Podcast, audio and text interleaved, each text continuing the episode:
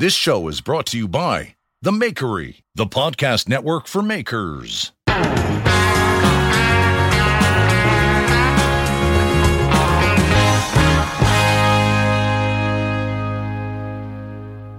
Hey, and welcome back to the Young Makers Podcast. I'm your host, Kenzie Aaron of Aaron Iron and Steel. Let's get right into it. This is the podcast by Young Makers and for everybody, brought to you by the Makery Network, as you already know. So, today I've got a fantastic guest in the studio, someone I've been wanting to talk to for a long time, a young maker, a young knife maker who I really admire. And so, without further ado, let's get right into it. I've got Jesse Hu. Hello. So, yeah, before we get into anything and before you know anything about him, let's get into what we've been doing this last week. So, I've finally been getting some work done. Now that I'm settled into back to school, it's, you know, my schedule is starting to make sense. So, I've got handles on these two knives I've been working on. They're all shaped up, it's all done. I just need to sharpen today and they're gone tomorrow. So that's really exciting. Um, my grandpa lent me a bunch of money for my belt sander when I first bought it, and this will finally pay him back completely. So that's like, just, it's gonna feel really good. And huge, huge, huge news. I, I feel like I need a jingle or an alarm or something, because this is really exciting here. I'm getting a power hammer. Yes, Oh my it's true. God. Yeah. So some of you guys may follow Ethan Hardy on Instagram, and he's going to be renting out some tools. And I called dibs on his little giant power hammer. So I'll be getting that end of October, beginning of November time when I move into my new shop. And that's just so exciting. So I've just been thinking about that. I can't think about anything else at all. And I'm working on restoring a couple of planes, like hand planes for woodworking, because I wanna. My desk is terrible, actually. It's not. It's, it's IKEA, and I don't like the shape, and the whole thing is just. It doesn't make sense for my room. And so I need a new desk, and I've decided I'm just gonna build it with hand tools because apparently I have that much time. Um, so yeah, I'm getting really into hand tool woodworking all of a sudden. I can't focus on any one thing. I get distracted, you know, like I'm like a pigeon. So, which is something about my guest today that I really admire is his focus on and dedication to knife making and consistency. So I want I'm excited to talk to him. So enough about me. Um you guys know me whatever. Uh Jesse, what's up? All right, so this past week I sort of been working on two different knives. One of them on the work side of the things, where it was a commission from a customer, and the other was sort of a, a first time test of me making a Japanese pattern blade. Uh, yeah, Japanese shape. Um, so the first one, I really just worked on the handle and final hand sanding and the etching. Uh, it was my first two part handle with Richlite near the blade and curly maple that I stabilized in house for the back of the handle. Uh, that one went pretty well. Uh, I sort of did my traditional round handle design with a grind right next to the blade on the handle, so that's good for pinch grip. And the second one, it was just a whole new world. Uh, it was my first time doing facets with that much detail. I think there's um six different planes on each side, and that was really fun. Like I got to experiment on the grinder. It took me about an hour just to get the facets done on the grinder, and a bunch more hours for hand sanding it. So, yeah, really, this week I've just been finishing up two different blades. And that that faceted handle, I seen it on your Instagram and it's stunning. So you guys should check that out. But our listeners have no idea unless they follow you, which they should, but they have no idea who you are at all right now because for some reason I decided to shake things up today and we com- we just skipped the part where you introduce yourself at the beginning. So uh, you know, hopefully you guys aren't too confused right now, but why don't why don't you take a second to introduce yourself and then we'll take it way back and you know you can tell your backstory, the origin story. All right, so yeah, my name's Jesse Hu. I'm eight, I just turned 18, and I'm a I'm a freshman in college, going to University of Michigan, but I'm studying remotely, so I still have time to work on my knives. Um, I've been in the world of blacksmithing for about four years. Like I've known about it, and I dip my toe in it by getting a few bricks, a hair dryer, and some charcoal. Uh, yeah, I, I didn't really do much then. It was just like me, yeah, like I said before, dipping my toes in and feeling out how the craft felt. Um, I started to get serious about it about a year and a half ago, where one of the biggest milestones was I got my own anvil. It was a Peddinghaus 165 from Ridgid. and that was the thing that really spurred me on to make more stuff, make better stuff. Like, I think a lot of young makers have seen Alec Steele's video on forging a bunch of leaves. I started off by making making a bunch of leaves. Like I think I made 40 or 50 of them, and that's what really gave me the basis for my hammer technique. And yeah, before I actually got my first anvil, I tried to make a few knives, but I really had no idea what I was doing, and I don't even think I can call them knives because they weren't heat treated. They had cracks all over them, and they were so thick they could be considered bats. Like, yeah. So I've been in the craft seriously for about a year and a half, and I've been focusing most of my time working on chef's knives. Um, the the people that have inspired me to really work on chef's knives are Mareko Maumasi and Bob Kramer. Like, man, those two guys are crazy. Their stuff is just incredible. Oh yeah. Yeah, um that's basically all I have to say about myself. No, that's great. So, you started out like once you started forging, you went straight to knives, or you? Oh, you said you did some leaves first. Yeah. So you just went straight leaves to knives, Yeah, basically. and you don't do much, um, just for blacksmithing anymore. It's all blades. Yeah. Awesome. So, there, your Instagram account is one of my favorite accounts that I follow, like by far. And I, I really like how you consistently post, and your posts are all they're varied. You know, so you you showcase different aspects, and I love your progress posts. Like honestly, I've basically I've saved a couple of yours for when I do some Western style because of your forging progression, and I want to try and follow that. Like I really and I admire how you've gotten everything nailed down. You've got a process that you've figured out for yourself, and now you're putting out a lot of really consistent, really good-looking knives, and you've you've created your own style too, so they stand out. At you know, it's almost it's pretty recognizable as being your knives, and all of that really comes together to make a really good business. And so, I know I usually do this question a lot later, but that's the biggest thing that sort of interests me about you is how you've created this, you know, really nice business model. So I wonder if you'd like to talk to that. Yeah, I'd love to. So I started my knife Instagram about a year ago when I started to really get more into knife making and my personal account. I really don't think a lot of people on there want to see just knives every day. So um, I made my knife account, and the first thing I posted was like knives I made in the past, like five consistent posts. But then I realized that that's what a lot of other knife po- knife uh, Instagrams posted, just like finished knives, and not many people actually like posted the pro- the process. And it's sort of like if you wanted to become a knife maker and you wanted to look to Instagram for inspiration, you'd have to like dig through a bunch of different um, knife maker Instagrams and pick out each post for like which part you want the help on. So I sort of got into the mindset of I'm gonna post everything I do, every major step that I do, so that if someone want look at my post, they'll be able to just look at those posts and know exactly what parts of the process that I do. So yeah, if I was yeah, basically if I was just starting off and I looked at my Instagram, I wanted to be able to look at that Instagram and get a good foothold. Yeah, that makes a lot of sense. And you do a fantastic job of that too. So, I would like to just take a second right now and say like you new and young knife makers, I would highly recommend that you know that you go check out his Instagram and get some inspiration and lear- you'll definitely learn something if you look there.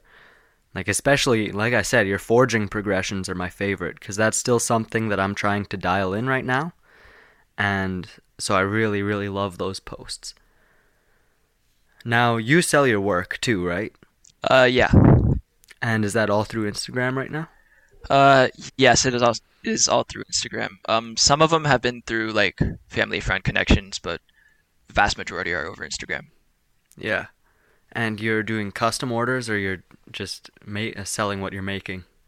Um, I sort of do both. Like some of the knives that I've sold, I show that I've made like three chef's knife forgings, and sometimes people will just ask if they're available, and if they are available, I'll tell them that they are, and then they'll just wait for me to do whatever I can to those knives, and they'll just buy them when they're finished. So it's so some are custom, like they tell me what to do, but most of them are I just do what feels right. Yeah. Which is it's nice to have that flexibility in your business too. Cuz I've got a, right now all of my orders have been custom and so sometimes it feels a little bit uh I don't know, creatively dampening almost. So I'm taking a now that I've finished, I'm taking a short break from customs and I'm just going to make I don't know, two or three knives just with no plan almost and see what I can come up with. And so, I mean, I don't mean to advertise for myself here, but like if you guys if you're looking for a knife, I'm going to have some available in the next month or so. Shameless. But you know, you have a really good process going though. Is something that I've definitely noticed on your Instagram is you've figured out how you like to do things. And obviously that's always growing. And it's something that I'm working on right now, especially handles. Like I've figured out how I do my blades. You know, mostly I forge the tang first and then I, you know, forge in a tip, draw everything out and uh, I can grind and hand sand a blade in one day thanks to my disc sander. I can finish out two blades in a day, which is nice. Uh, I could forge two in a day. So the way I've got all that set up is nice, but my handles, I've really been trying to figure out the best way to fit up and shape them in a timely way because right now I mess up a lot of hand like pff, I'll mess up two handles almost every knife and when I don't it's it's definitely nice. So uh, I just wonder if you'd like to talk about how you've over the last couple years how you've developed your way and sort of the progression of that. You know, not in detail, but just give an idea of how it grows, almost, if that makes sense. Alrighty, so my handle started off um, pretty not that well. Like it was sort of just sticks for tangs, and I expected to be able to make hidden tang knives well, and that is definitely not the case. Like hidden tang knives are actually so much more hard than putting scales onto knives, and it, it sort of comes down to preference whether you want to make a hidden tang knife or a, uh, I guess full tang with scales. Like Yeah. I sort of progressed from the hidden tang to the scales after I figured out how hard it was, and after I decided that I was going to do mainly handles with scales, it was at that point it was just getting the profile directly off of forging after past um after learning from past knives and just learning which shapes fit the hand better. And the pins have stayed mostly the same. Uh, brass pins. Sometimes I use mosaic pins, but yeah, that that also comes down to customer's preference. Yeah. And I, I gotta disagree with you on the full tang, hidden tang thing. I I've made a few full tang throughout my quote unquote career, but I've I do now I do exclusively hidden tang because I hate pins so much. Like I can't stand pins.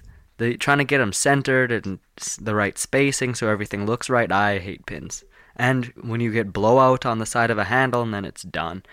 Oh man, don't don't get me talking about pins. That'll ruin my day. So, you know, uh, but I definitely, you know, I'm jealous of people that know how to do full tang knives because I just don't have experience with it, I guess. But I find that um, a hidden tang knife is almost like a wa style handle is the most efficient way to make a knife. It's the quickest. A single piece wa or you know octagonal shaped handle, I figure is probably the quickest way because once the handle's on there straight, everything is straight, and you just put tapers on a disc sander. You can hit it all up real quick, especially if you have a tilting table, which I don't. But yeah, so I definitely I definitely like your handles though. They all look really nice. And especially that golden ratio one. Or, yeah, that's the term. That one, yeah, the golden ratio is not made up, is it? nope. So now let's take it back to the the order that I usually sort of take the show, and let's get into more of the young maker aspect. And you're sort of you're starting to grow out of uh, being a young maker if you're you're 18 now. So I'm glad I caught you before you crossed the threshold, which is I don't know somewhere. I don't know exactly what the line is, but um, let you know some challenges that you've faced because of your age as you as you've been making knives. Um, I think the challenge that comes out of being a young maker isn't exactly being young. It's what you can do by not being old. Like paying for tools yourself. That that's really hard if you don't have a part-time job, and you can't really get a part-time job in some places if you're not over a certain age. So, like as for, for me, I got my first job when I was around 17 so everything before that, it was it had to be through my parents or through selling knives, and I didn't really sell a lot of knives before, like a few months ago. So yeah, I think the challenge is paying for tools and being able to create with a mindset that you're not like being a burden on your parents. Ooh, that's one we haven't heard on here yet, but that's a fantastic point. and it definitely is hard to like tools are expensive i gotta tools are crazy expensive and even just like the supplies sandpaper and getting good sandpaper is something i just started doing recently and you know sandpaper makes a big difference nice tools are so nice and affording them when you're young is definitely difficult so that's a really great point but you know obviously there's a flip side to that and most people I've had on here say there's way more advantages to starting young than there is disadvantages. And so I'd be curious to hear, you know, what makes you glad you started young? Um, th- there's a there's a few things. Um, the first one, you have more free time when you're young to really explore the craft. Like you don't have a five to nine job, you don't have a part time job. It's just some schoolwork, and the rest of the day you have yourself. Um, so time is one of them. A second one, I feel like more people when they see a young maker as comp- as opposed to an older maker, like in their maybe 30 to 40 years old range, they they think the younger maker is more impressive. Uh, so I guess in a way it gives you more recognition. Um, and probably the last thing. Actually, yeah, the last thing builds off of the first one. More time uh, you can get your journeysmith faster. Like if you're an apprentice for three years, at the age of 14, you can get at 17, which is really really good. And you can just if you're a journeysmith, you can basically turn that into your career. So if you do that any age like older than 17, you'll have to be doing something else before you can do the Journey Smith. So I feel like a lot of it is time. Yeah. Yeah, and I think there's a lot to be said about the time that you have because you're young. Not only, you know, the actual time you're spending with it right now, but time in your life, you know. Uh, if you start doing all this type of, you know, making stuff when you're 15 or however old, it gives you, uh, yeah, 75 years of your life potentially where you can be making stuff. And so you could theoretically become a master craftsman in multiple crafts, really, if you focused yourself and dedicated yourself, which I'm terrible at. I keep flip flopping everywhere, which seems to be the theme of what I'm talking about this episode for some reason. But I think that's because I've been distracted lately. And so I guess I'm just happy that I'm young because I have time to get distracted and I can, you know, go gallivanting off into a hand tool woodworking or jewelry you know, distraction for a while if I feel like it. But at the same time, I try and keep myself tied down. So, yeah, I think you bring up some really great points.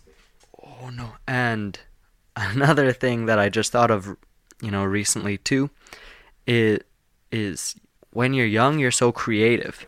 Like creativity. I'm sorry, my dog is. This is.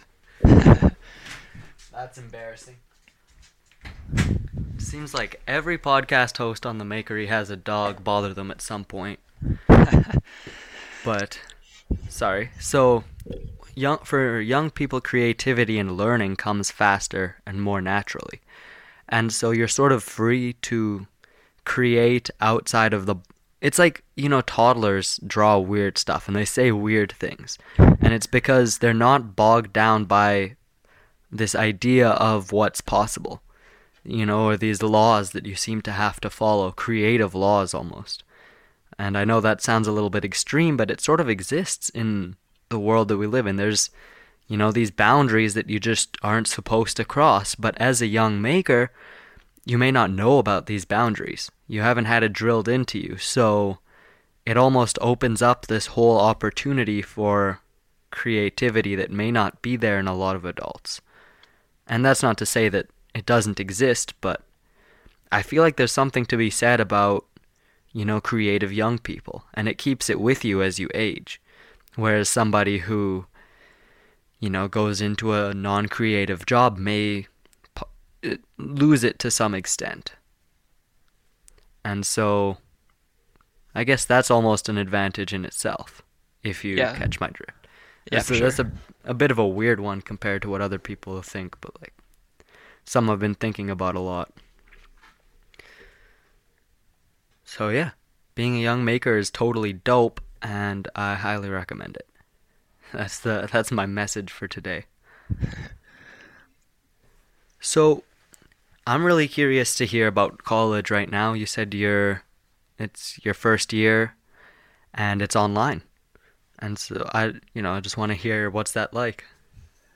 Um it's about what you would expect. Uh, it's there's this website called Canvas. There's announcements for each class and there's schedules that show you when you have your synchronous and asynchronous lessons. Um, for me, it's a little bit different compared to some others because I live in Arizona and my college is in Michigan, so I'm three hours behind. And my classes would start at 10 in Michigan, but they start at 7 here, so I have to get up at 6:30. And that's been hasn't been too hard, but it's been kind of annoying when your alarm doesn't ring. yeah. Um, yeah, it's it's it's not really different from like high school. It's just higher level of learning. So, what are you studying, if you don't mind me asking? Um, I am studying engineering, and I'm I want to double major in electrical and mechanical engineering. Um, people say that I'm gonna have to be there for like five years, but I came out of high school with a lot of credits, so I, it shouldn't be too hard to graduate in four years. Yeah. So, are you expecting, like, are you trying to come out with, you know, a degree in engineering or whatever, and go into engineering, or are you trying to apply this to your own business? Um, so th- this might be the Asian in me talking, but once I get out of college, I'm I'm gonna get a job in engineering. Um, and really the mindset that a lot of that's been drilled into me is all of like knife making that's on the side. Like in order to do that, you have to sort of build a foundation for yourself first with uh, either engineering job or some other job, like basically the first thing you have to care about is to like pay your bills and be able to support your family later.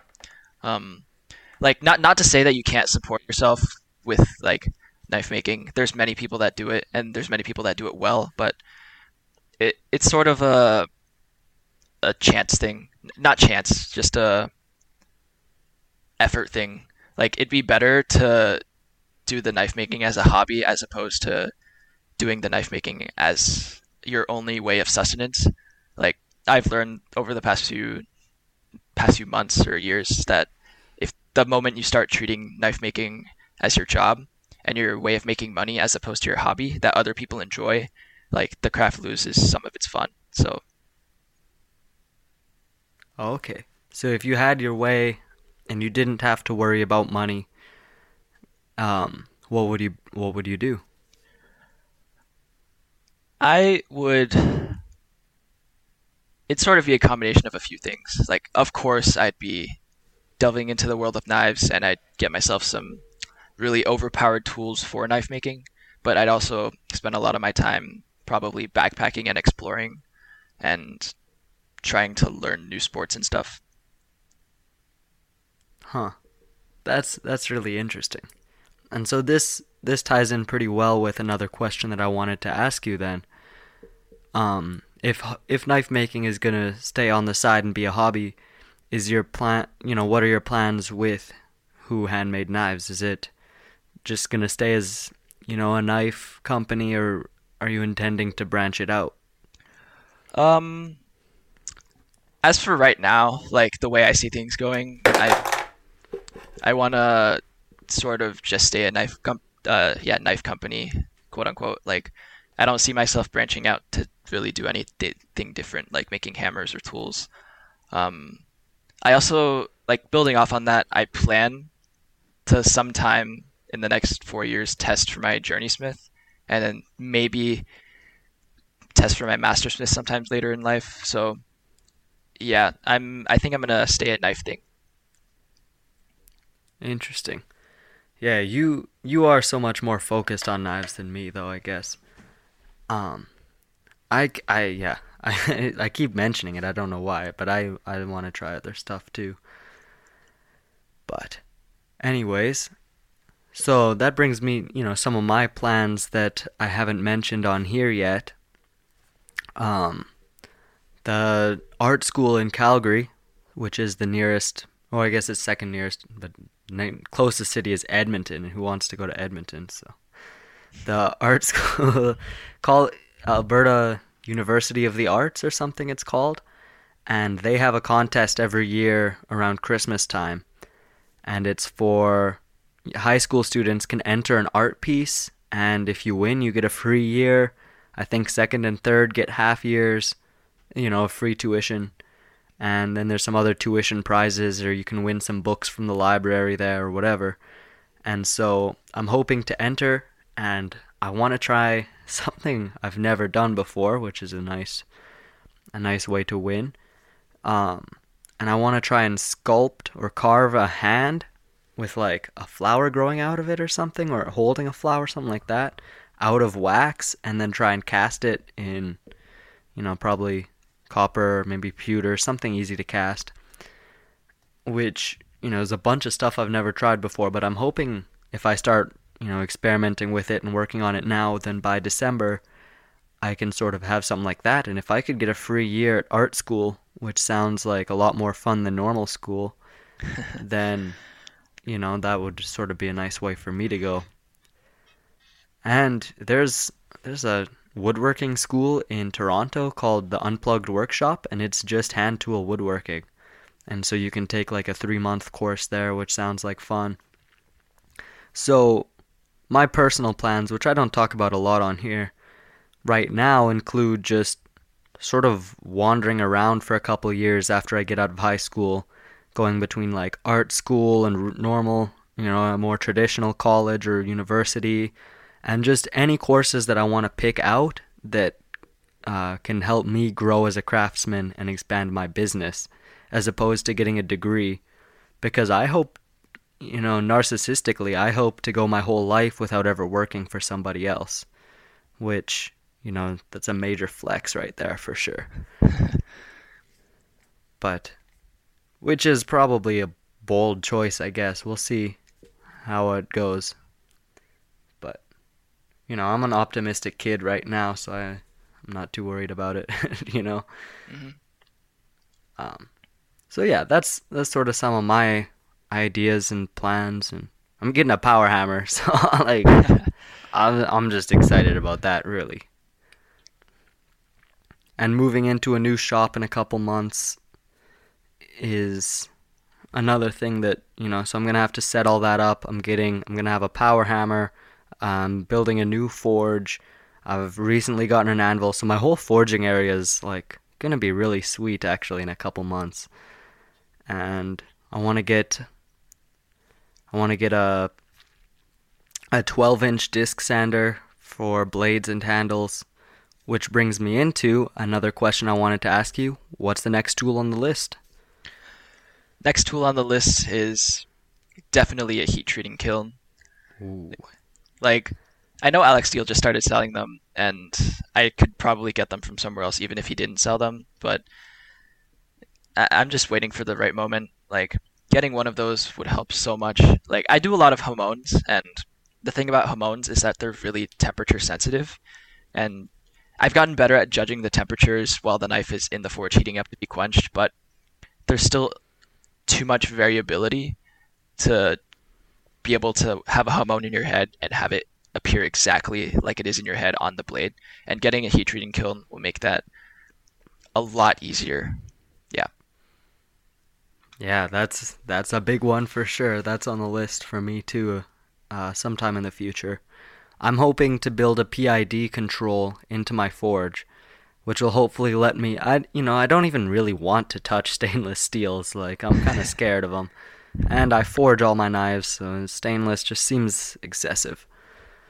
So I'm hoping that a PID control on the forge will get me within I don't know a a hundred degrees either way, or 50, you know, 50 degrees sounds pretty good, and allow me to heat treat some more complicated carbon steels to get consistent results on things like 52100 or 26C3, which need soaks, um, but are maybe not so ten- temperature sensitive as a stainless steel.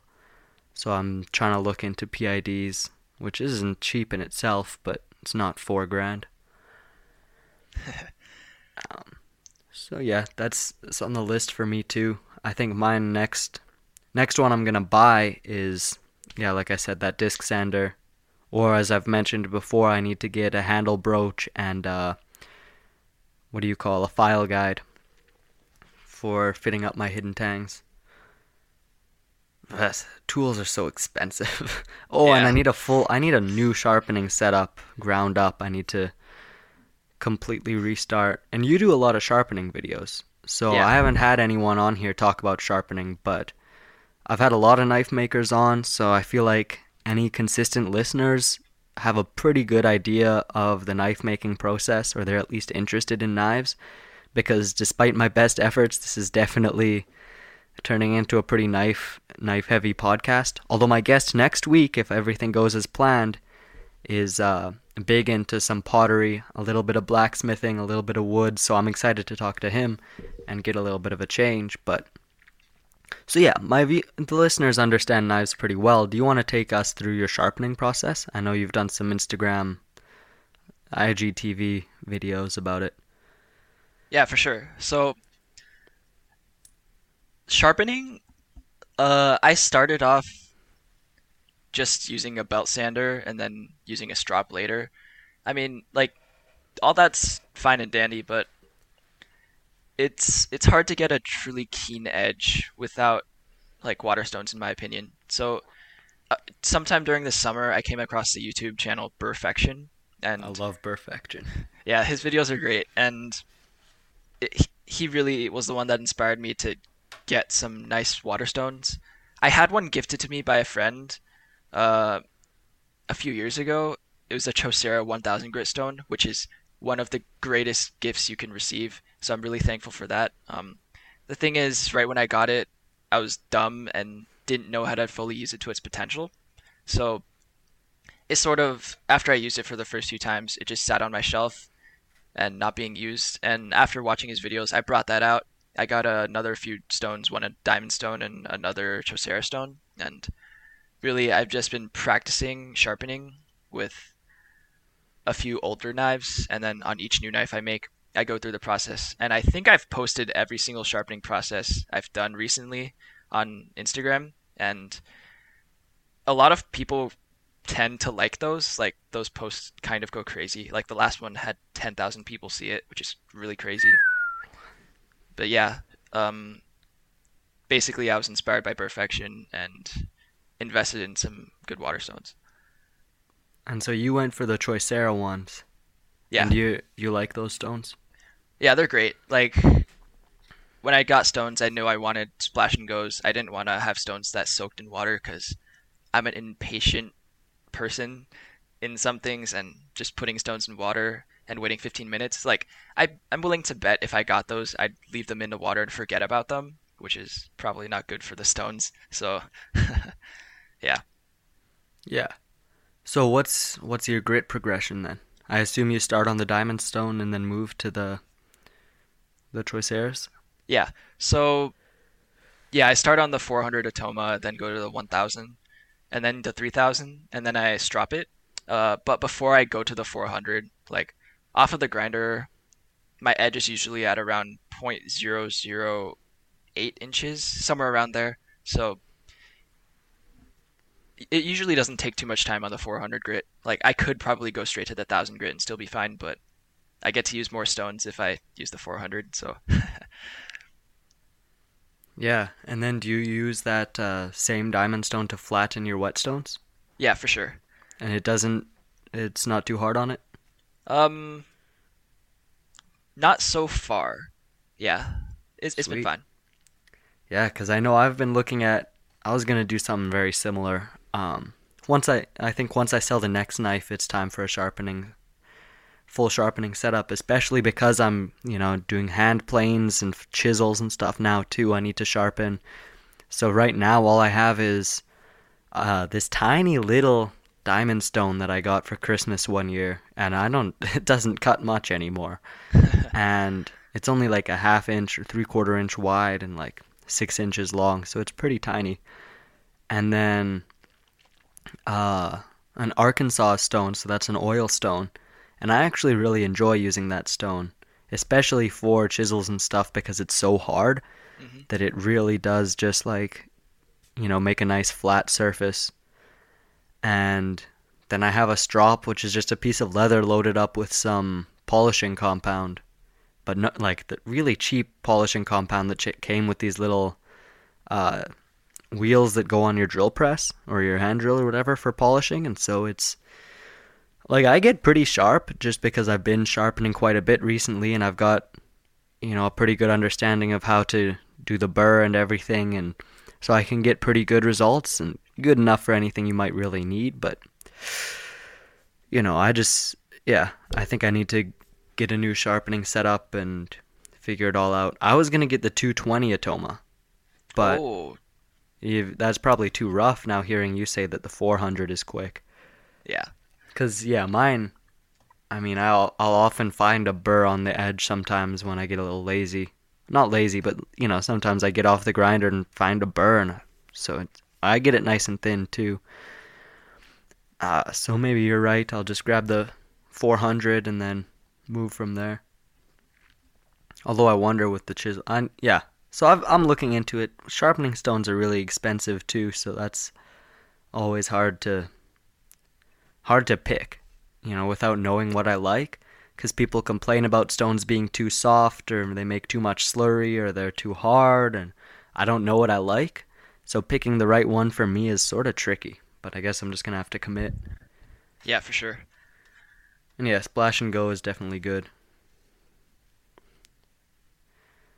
So that's great. I haven't talked with about sharpening with anybody on here yet, so that was that was good. And you also mentioned Hamones, and so you know that's another thing I don't think we've talked about. I know we talk about Damascus and other finer points of knife making, but Hamones are something I've done a little bit of, very rudimentary, just furnace cement on 1095 quenched into canola oil. So it's very uh, rudimentary Hamones, but I'd be interested to hear sort of, you know, what draws you to them and your progression into that because I've noticed I've even in the last couple months I've been following you I've seen your hamones just take off like nothing else so if you want to yeah. talk about that too so for the hamone how I got into hamones like I've always been infatuated with Japanese blades and katanas, and really the drawing characteristic from them is their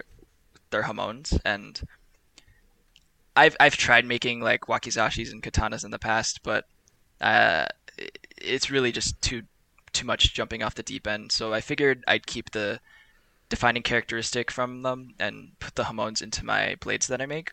And as opposed to Damascus, like I pick Hamons over Damascus because I feel like without any like previous knowledge on Damascus and like how much it costs to like sort of attempt Damascus, I figured the cost benefit for doing Hamones would be um, higher than the one for Damascus. So basically, I'm cheap, and Hamones are sort of not not really easier. Like they still Hamones still require a bunch of skill, but yeah, it, it's really just the starting up cost for doing Damascus. And so, what about a year ago, I started doing the Hamones on 1095. Like when you start off doing Hamones or Damascus, I think the first thing that everybody does is goes onto like Blade forums and reads a bunch of forums on there about how to do them. Definitely. And, yeah, I've read so many forums on like Hamones and the correct kind of steel, and really, there's there's not a thing that everybody agrees on. Like everybody ag- agrees on different kinds of steel that are best for Hamones. So the best thing for me was just to try out all of them and see which one did the best. And I started with 1095. That was pretty good, but I didn't really get good hamones because I didn't understand that I was overheating the clay. So the steel underneath the clay was still getting hard, which means I didn't get a hamone. And I didn't realize that until three or four months ago. And after I realized that, the stars aligned and I started to get pretty decent hamones. So, sorry to interrupt. Does that mean that you're not uh you're doing no soak time when you're heating it up so that the clay stays cool? Um I've been when I first started, I didn't really do soak time, but now I sort of keep the blade at a certain temperature for around 5 minutes and then I quench. So now I'm doing a soak, but before I wasn't. Oh, okay. So, go ahead. And then how are you polishing these out?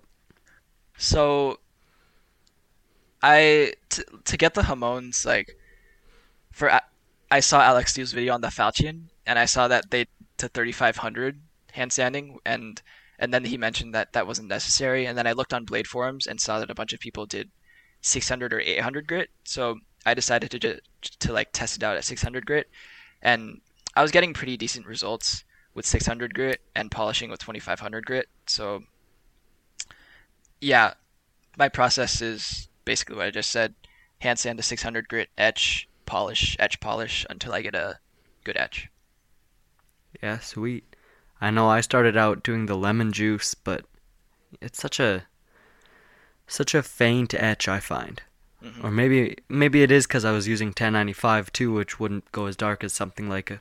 I've always mentioned 26C3, and I don't know why I'm so obsessed with. It. It's also known as spicy white steel because it's really close to the Japanese uh, Hitachi white steel.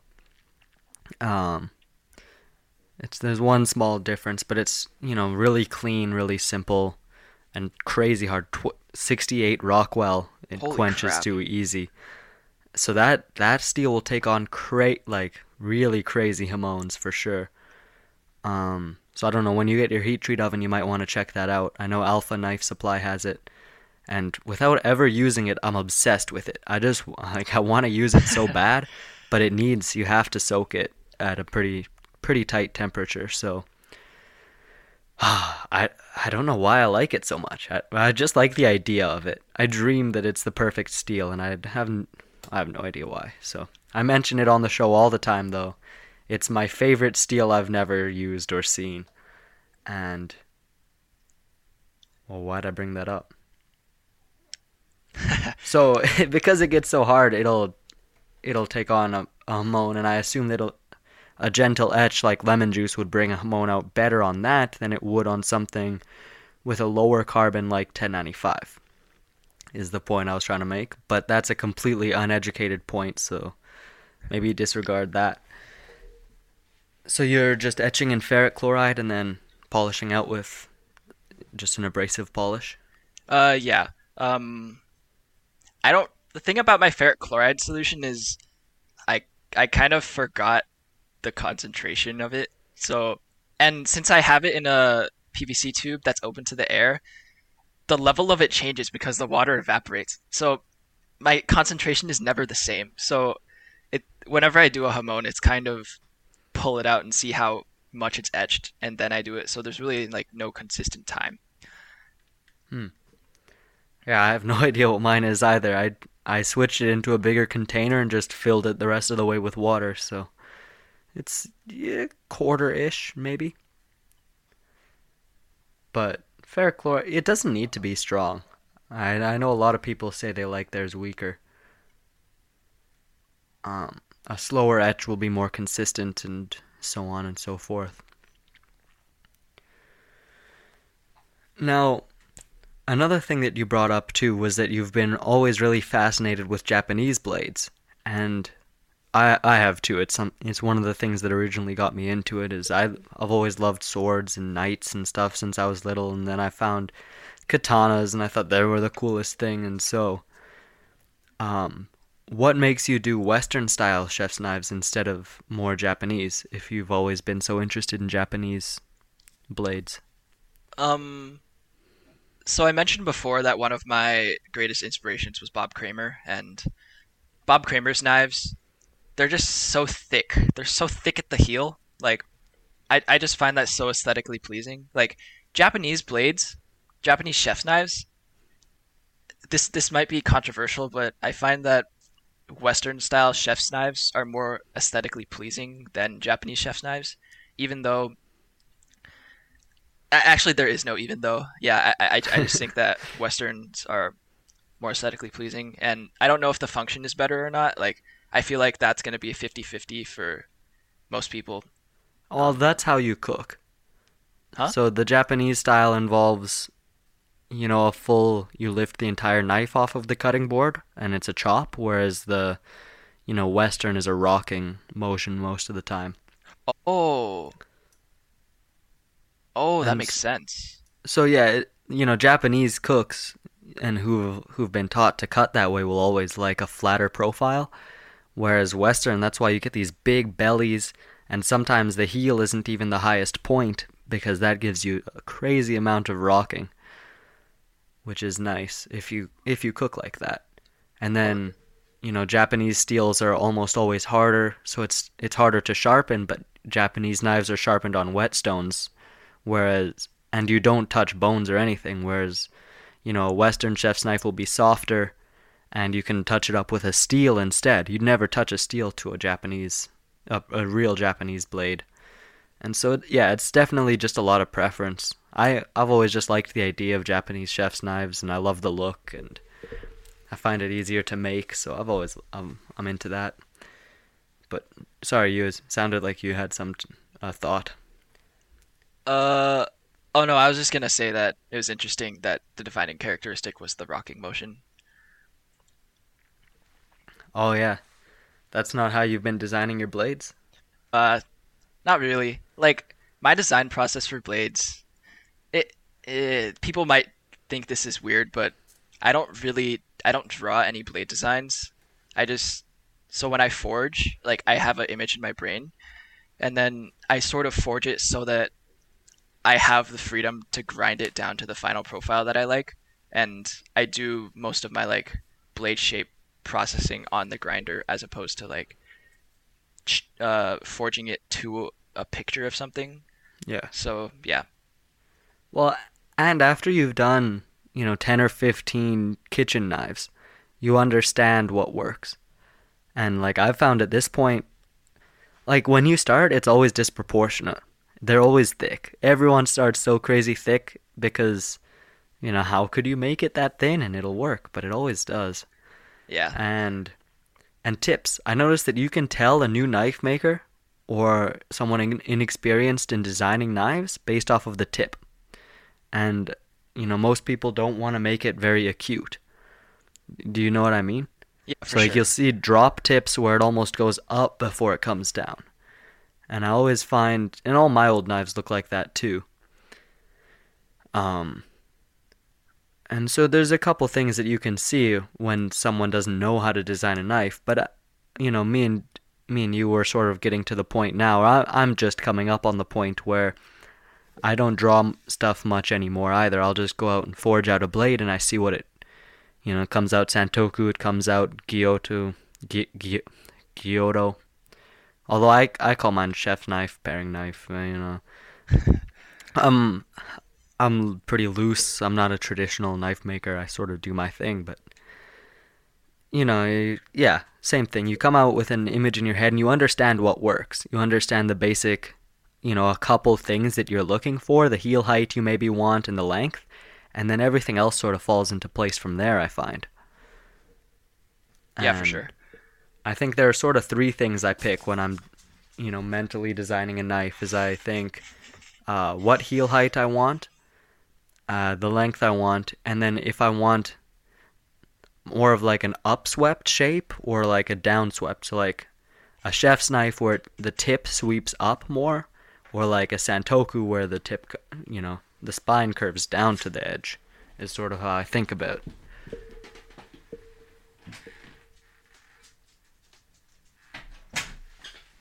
Oh, are you still there? Yeah, yeah, I'm here. Oh, sweet. Sorry, I didn't hear you say anything. So, there are definitely a couple things that you look for. And handle shaping is something that I'm. Like, I didn't pay much attention to handles until March this year. And so now that I'm finally thinking about it, I'm figuring out what I like. And, you know, the design process starts to just. A knife is a simple thing. It's not like a piece of furniture which almost has to be designed more. A knife, you can definitely make it up on the fly. Mhm. So, we've talked about, you know, what you do in the shop, which is excellent. And, well, you're obviously a person. So, what do you do when you, you know, what do you do when you get out of the shop? What, what, what are you into? So, through all of high school, I've I've played the cello. Like, I played it for nine years. Um, I would say that I'm decent at cello, but it, it's it's not really something that like I, eh, I, I'm not the person that goes out after making a knife and go plays the cello. Like that, I I'd practice it, but I wouldn't like play it for fun. Um, but other than that, I I play video games, of course, because I'm a teenager, and you can't really be a male teenager and not play any video games. Um, yeah, I've recently gotten into Valorant, and the game can be fun, but it can also be so very infuriating, and you want to throw your computer out of like a 10-story building and hope it never survives. Um, and other than that, I watch a lot of YouTube, of course. Like, who doesn't watch a lot of YouTube? Oh, yeah. And eating food is also pretty fun. Yeah, food's good. Love food. yeah, that's pretty much like there. There's a few, there's more things, but not there are things that come up as the day progresses, rather than like me going to those things as the day goes on. So, yeah, Yeah, so you're a teenage boy. You eat, sleep, video games, knives, the Yeah. usual. Sweet. You know, that's not even a question I thought to ask people, but I had some people on the on the podcast Instagram at Young Makers Podcast, and um, they were asking, you know, ask the guests what they like and what do they do. So that's pretty cool.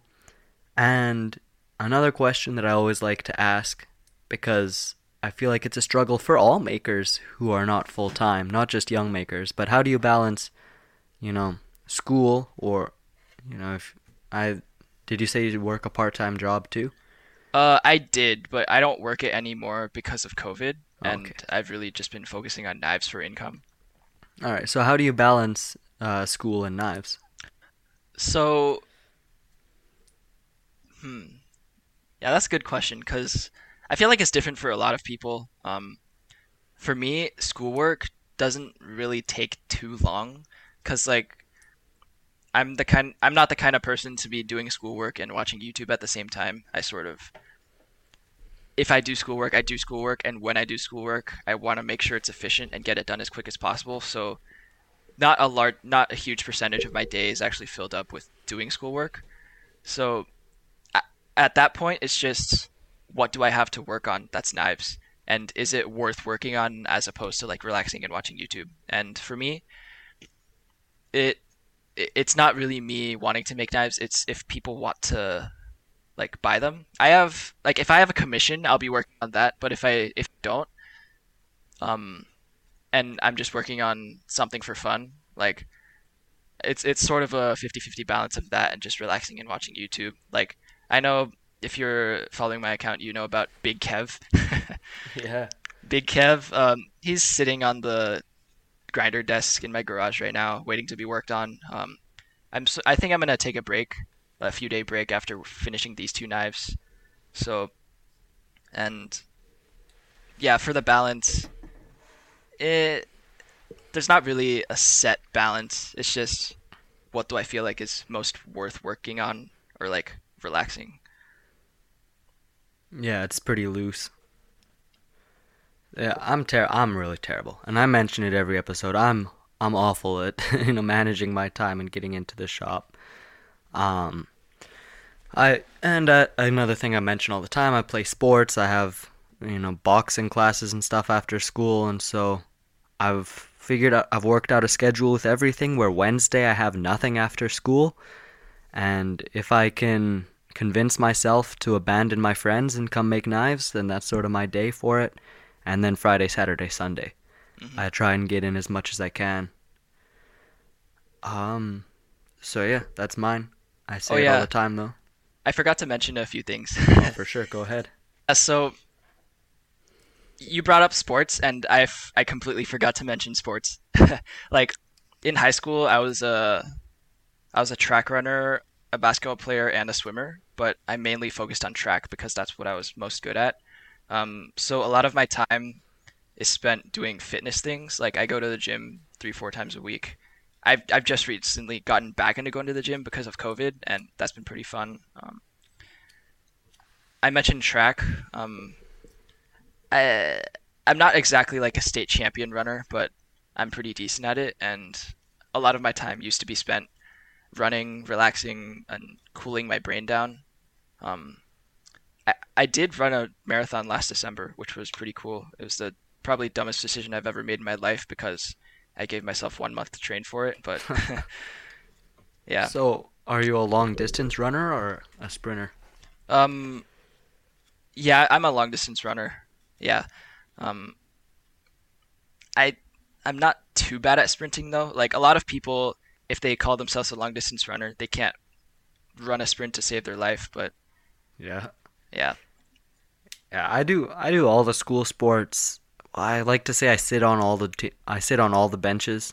Um, I'm sort of like mediocre at every sport, so you know I do track and I run four and eight hundred because nobody else does. So it's Hey. sort of the one I can get into there. Um, and yeah, all all the sports. I I can't bring myself to work out, like to actually take the time to work out. So instead, I just you know, right now is volleyball season, or I'll go out. You know, there's a hoop near my house. I'll play basketball or shoot around, or I do you know boxing and jujitsu, and so I just call that my workout. I can't bring myself to actually sit down and work out, but I think it's it's good enough. I'll never be a state champion, even well, it would be extra hard for me to be a state champion because I don't live in a state, but you know, you know what I mean yeah, provincial champion. Doesn't have the same ring to it, but I'm glad I don't. I gotta, I gotta say, I, this might raise some controversy, but I gotta admit that I'm glad I don't live in the states right now. Hey, you guys have some stuff going on. yeah. Fires. Oh yeah, I even forgot about that. There's lots going on. And you said Yeah. you ran an, a marathon in December, which Yeah. to my Canadian brain sounds insane. oh, you can't do anything in the winter. December is definitely minus 35, so Dang. well, not constantly. This minus 20 is pretty standard though. Tw 15, Lucky. 15 all day. it's cold as heck. But you live, you said Arizona, Yeah. so I'm sure it's just toasty.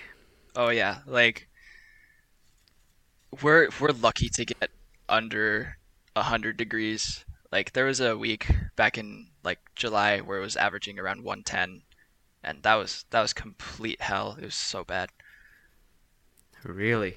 Yeah. 110. Here, let me let me go Celsius to Fahrenheit here.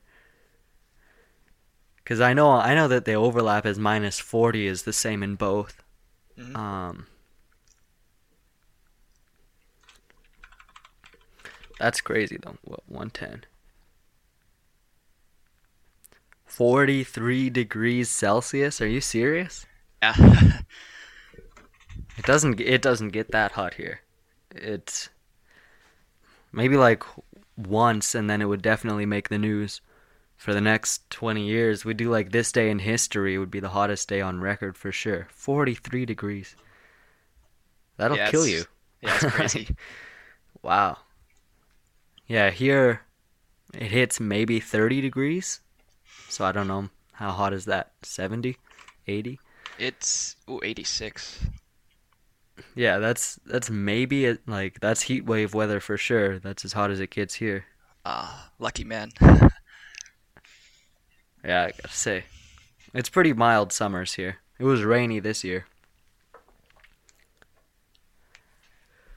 but so I guess there's there's one more question that I really wanted to ask you, especially because you talked about you know from a young age being told that knife making isn't a sustainable business or it's not you know reliable enough to r- rely on.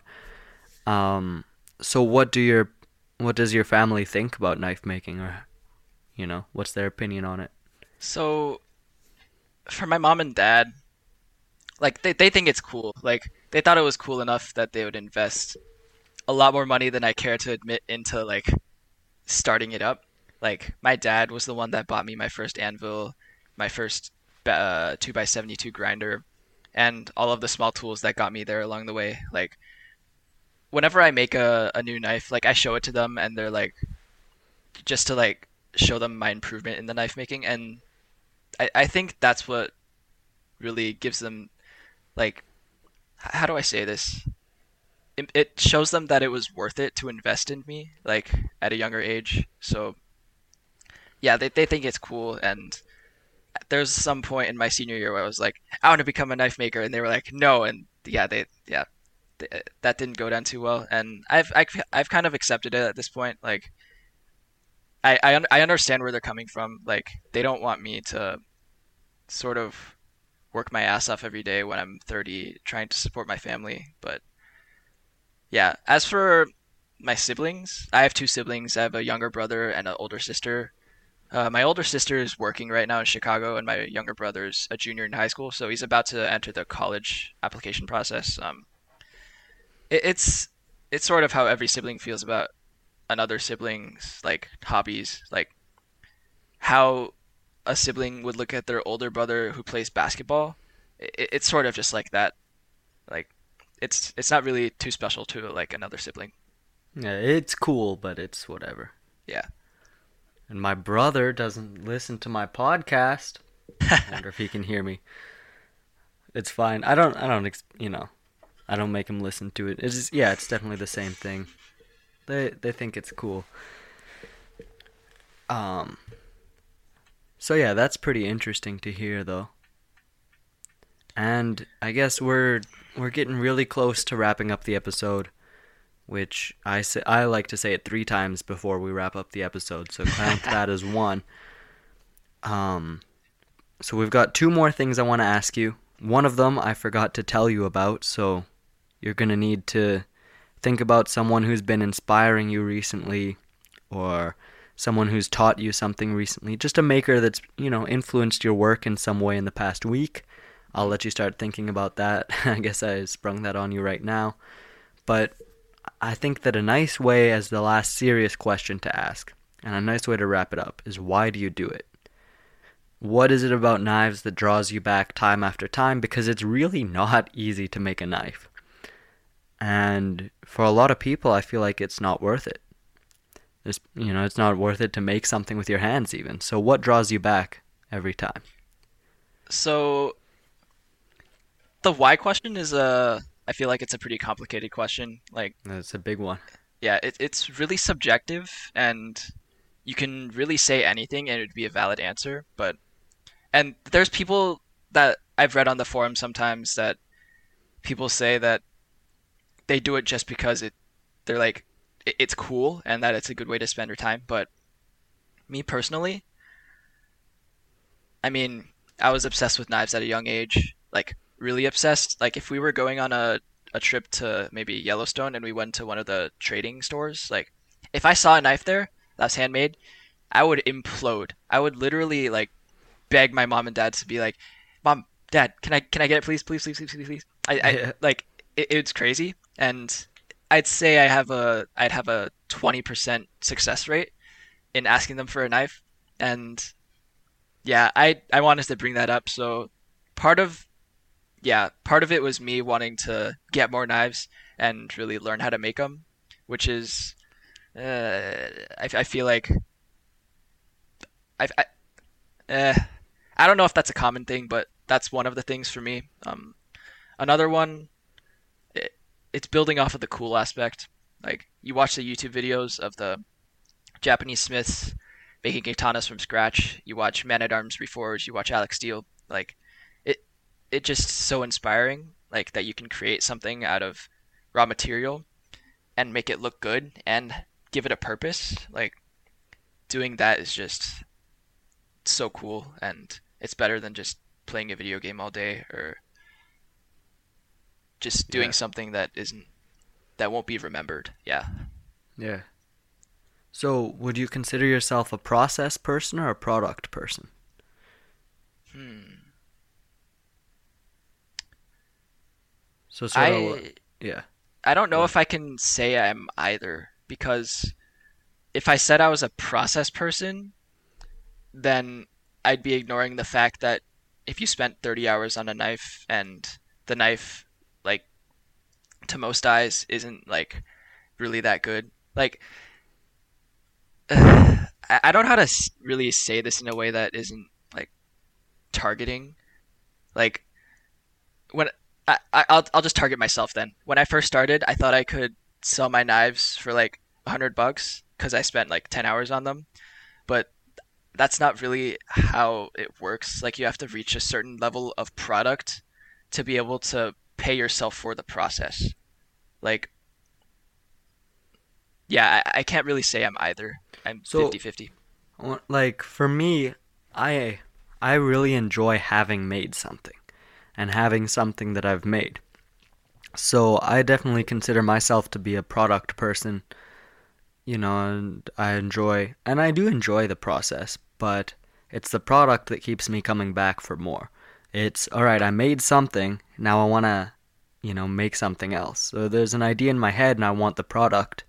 Whereas for some people I find they they do it just because they enjoy every step of it or Oh. except hand sanding it you know but Oh, I think I I might have processed the question a little bit wrong. If I was, yeah, I if it was the way that you interpret it, I'd probably consider myself a product person. Like,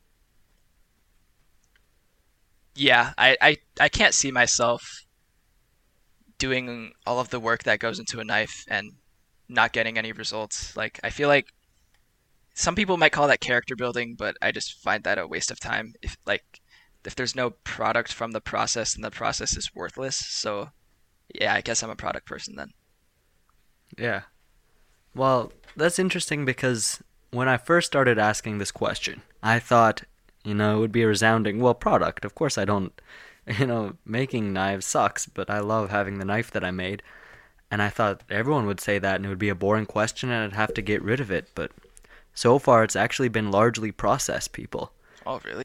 and a lot of people you know maybe 60 70% have said yeah I, I just love doing it which surprised me. Maybe i just don't appreciate it enough but i definitely love it i definitely do so you know that's that brings us to the end of the show about us uh, there's n- i've got no more important questions for you but i wanted to you know i I definitely didn't steal the idea from Community Showcase on Knife Talk or anything, but I like to think I put my own spin. I like to think it's different. That's what I tell myself.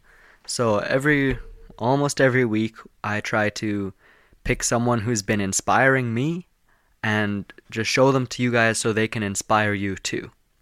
And or you know, someone that I've learned something from Uh, so first, you know, some unofficial ones. I'd like to shout out Josh Smith Knives, who's had an episode on here too. If you guys want to check that out, he's a master smith, and Tim Martell Art. Yeah, I think that's it. At Josh Smith Knives on Instagram and at Tim Martell Art. I'm sure if you look it up, you'll find him.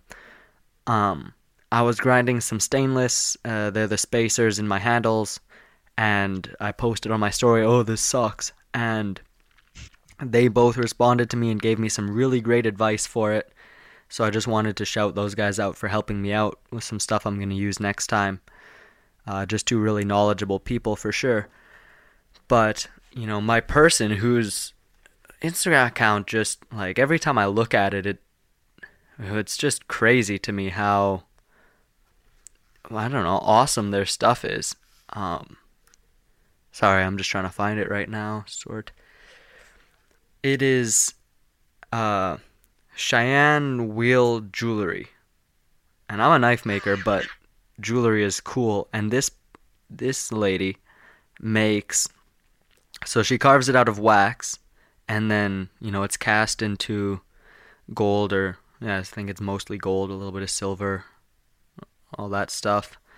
And it's like leaves and flowers and like all these natural things like made so well and like birds and everything carved into the jewelry. It's so beautiful and it looks so alive and like flowing and it's oh it's it's stunning and it makes me really want to do jewelry. It really inspires me to get into something like that where it's almost more creative than knives.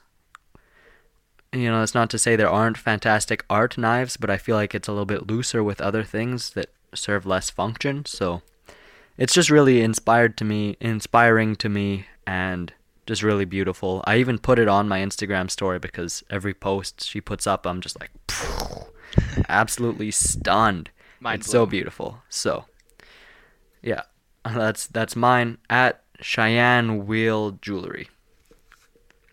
And these these Instagram accounts or websites or whatever you like, as lo- along with um, both of our personal Instagram accounts and the podcast Instagram account, will all be in the show description or show notes, depending on you know what you're listening on. So Jesse, you got someone in mind? Oh yeah, for sure. Um, I, it, my person isn't really someone that not a lot of people know about. It, it's someone that's really well known, but he's well known because he's so amazing at what he does. It's Kyle Royer. Um, every single time I see him either forging a knife or making guards or like just working on the knife process in general, he has little tricks and tidbits on what he's learned from the past. So, like he's he's someone just by looking at him do his work, you know that he's been doing it for a long time, and like just watching his build guy his build videos on YouTube, looking through his Instagram posts, like you can't walk away from one of them not having learned something. And I've learned so much from him, so so incredibly much, and he's one of the people that builds most of his tools as opposed to buying them, which I guess is also really inspiring. And yeah, also just looking at his past pieces is so so inspiring. Like it, it, it's amazing. I, I have no further words. Yeah, Kyle Royer is a master smith, and well does he deserve that title.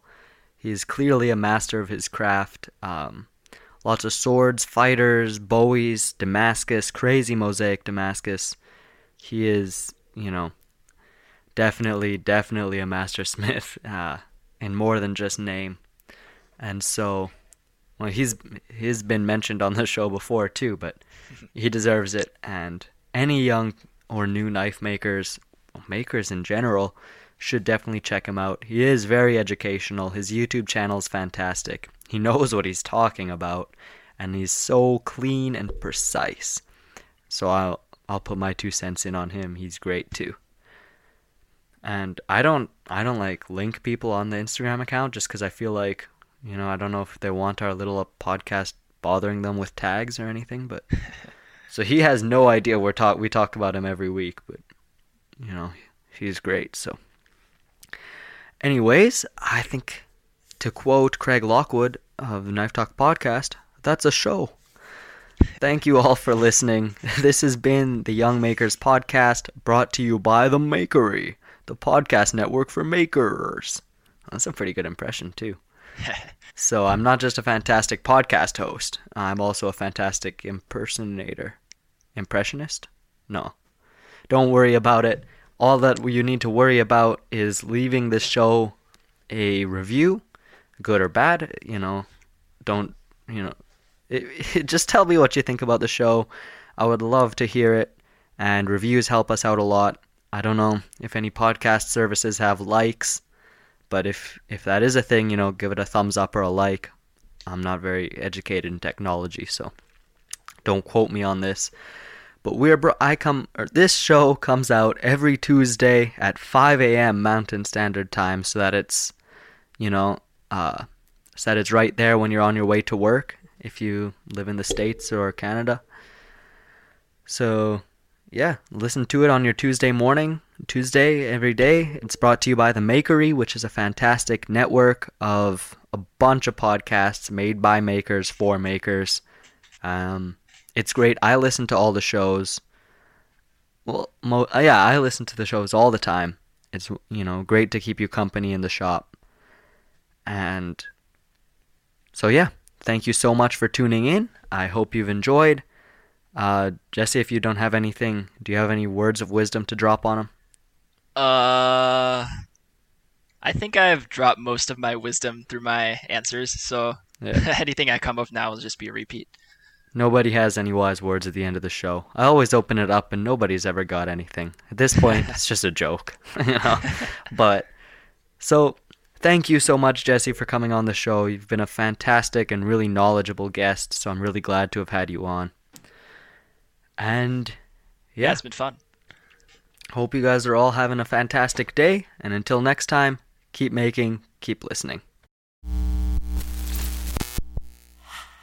If you like this show, take a look at our other shows made for makers just like you at www.makery.network.